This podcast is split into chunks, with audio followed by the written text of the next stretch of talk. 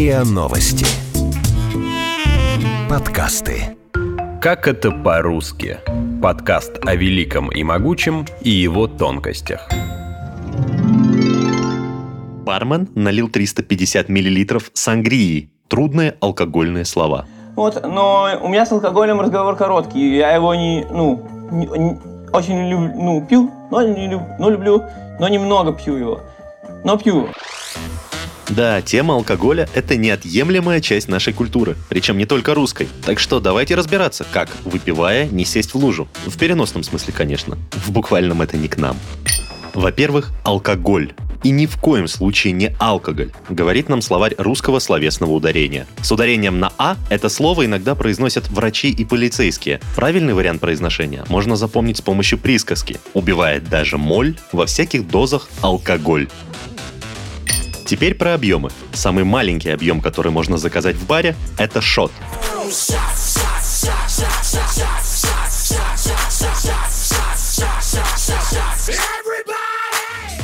Шот 50, мохито 350 или бутылка шампанского. В ней, кстати, 700 миллилитров с тремя L. Удваивается первое согласное. Мил, ли, лит, ров. Кстати, а вы когда-нибудь задумывались, почему про водку говорят 100 грамм, а не миллилитров? Ведь это же жидкость. Объясняет доктор филологических наук, профессор кафедры русского языка филологического факультета МГУ Людмила Чернейко. Все зависит от сферы употребления слова, обозначающего любую жидкость. К обыденной речи слово «миллилитр» малопригодно из-за своего фонетического облика. Оно длинное и труднопроизносимое. Кроме того, у него очевидные медицинские коннотации. Но в гастрономической сфере, например, в рецептах, оно тоже распространено. Слово «литр» как мера алкоголя начинается с 0,5, с пол-литра. Неофициальное название этой меры для водки – бутылка. До этой меры алкоголь измеряется в граммах. Никто никогда не скажет мне 200 миллилитров водки, джина или коньяка. Но в этой сфере были и специальные обозначения объемов алкоголя. Четвертинка – 250 грамм, шкалик – 50 грамм, штоф – литр и 200 грамм и многие другие. Но это уже иной поворот темы. То есть 100 грамм водки – не исключение из неписанного правила, а его подтверждение. Но мне ближе объяснение коллеги. Потому что водку не пьют, а кушают. А вот грамм или граммов словари дают обе формы как нормативные, но в устной речи лучше использовать грамм, а на письме граммов, смотря как общаетесь с барменом. Дилай-лай, дилай-лай-лай. Бармен, наливай, наливай. Бармен, бармен, наливай. Стоп-стоп, конечно же, правильно говорить бармен. Не поддавайтесь своему желанию по логике слова «супермен» поставить ударение на «е». Кстати, большой толковый словарь русского языка под редакцией Кузнецова в качестве разговорного варианта дает еще и феминитив – барменша. А вот тут уже с ударением на «е». Так что дамы здесь ближе к супермену, чем кажется. Теперь, когда разобрались с объемами, пробежимся по напиткам. Виски, как и кофе, в русском языке долгое время был мужского рода, но язык меняется, поддаваясь его носителям. И теперь большинство словарей указывают, что виски среднего рода, но некоторые все же дают мужской и средний, как равноправные варианты. Комментирует Людмила Чернейко.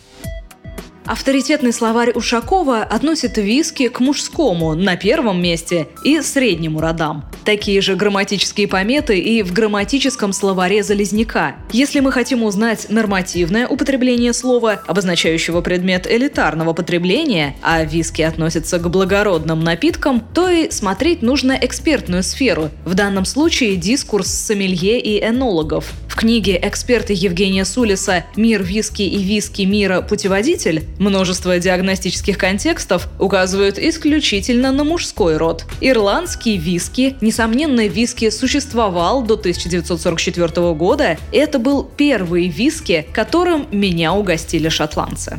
Так что тут уж вам выбирать. Главное, не склоняйте.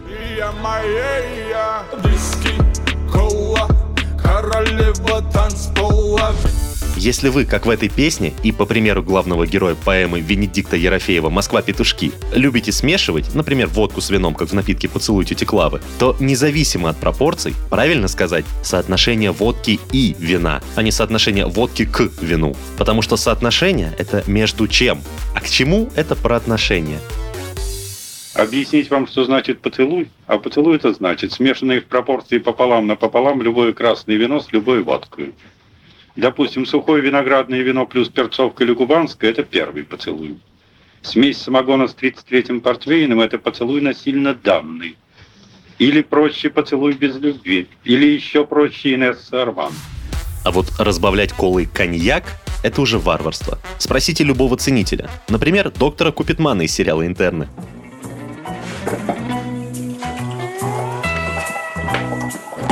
Иван Натанович, вы что делаете?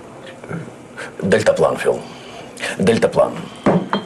То, что не видишь, выпить я собираюсь. А, Некоторые умудряются ошибиться в любимом напитке Ивана Натановича и пишут слово «коньяк» через твердый знак. Об этой ошибке говорили даже организаторы «Тотального диктанта» в 2017 году. Хотя тут действует простое правило. В корне слова или в суффиксе пишем мягкий знак, а после приставки перед корнем – твердый. Как в словах «подъезд», «съесть», «съехать». Можно запомнить с помощью еще одной странной присказки, где во всех словах пишется мягкий знак. Маньяк подсыпал мышьяк в коньяк.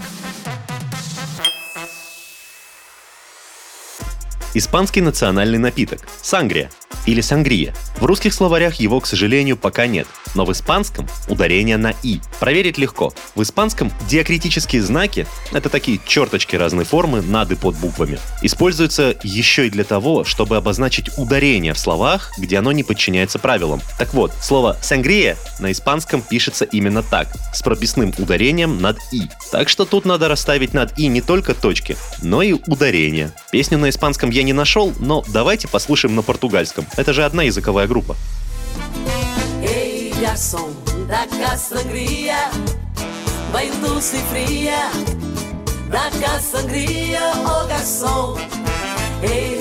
oh.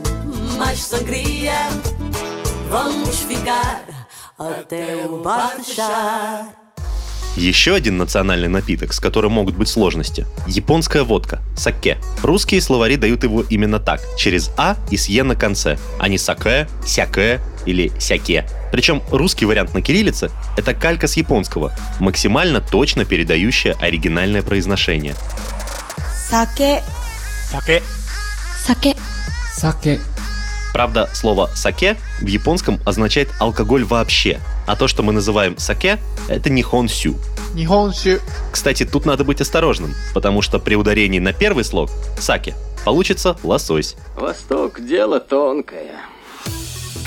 Еще применительно к алкоголю часто упоминают слово «розлив», а не «разлив». Опять приходит на помощь словарь русского словесного ударения. Так что и вино прошлогоднего розлива, и пиво тоже на розлив.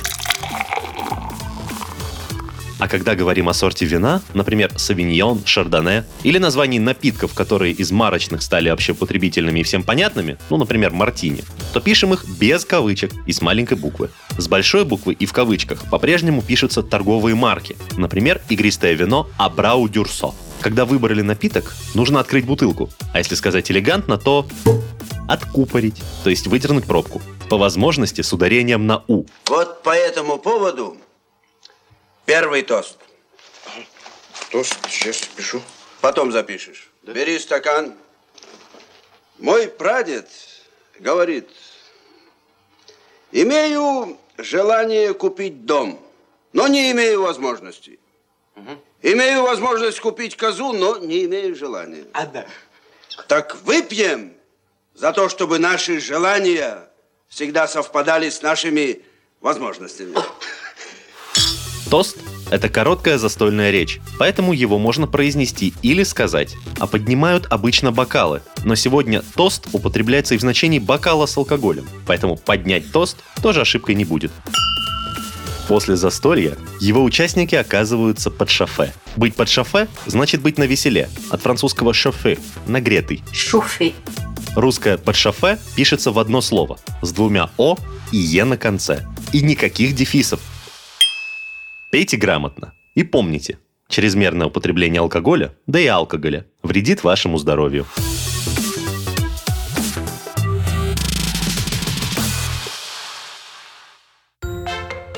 Вы слушали эпизод подкаста «Как это по-русски». Подписывайтесь на подкаст на сайте ria.ru в приложениях Apple Podcasts и CastBox. Комментируйте и делитесь с друзьями.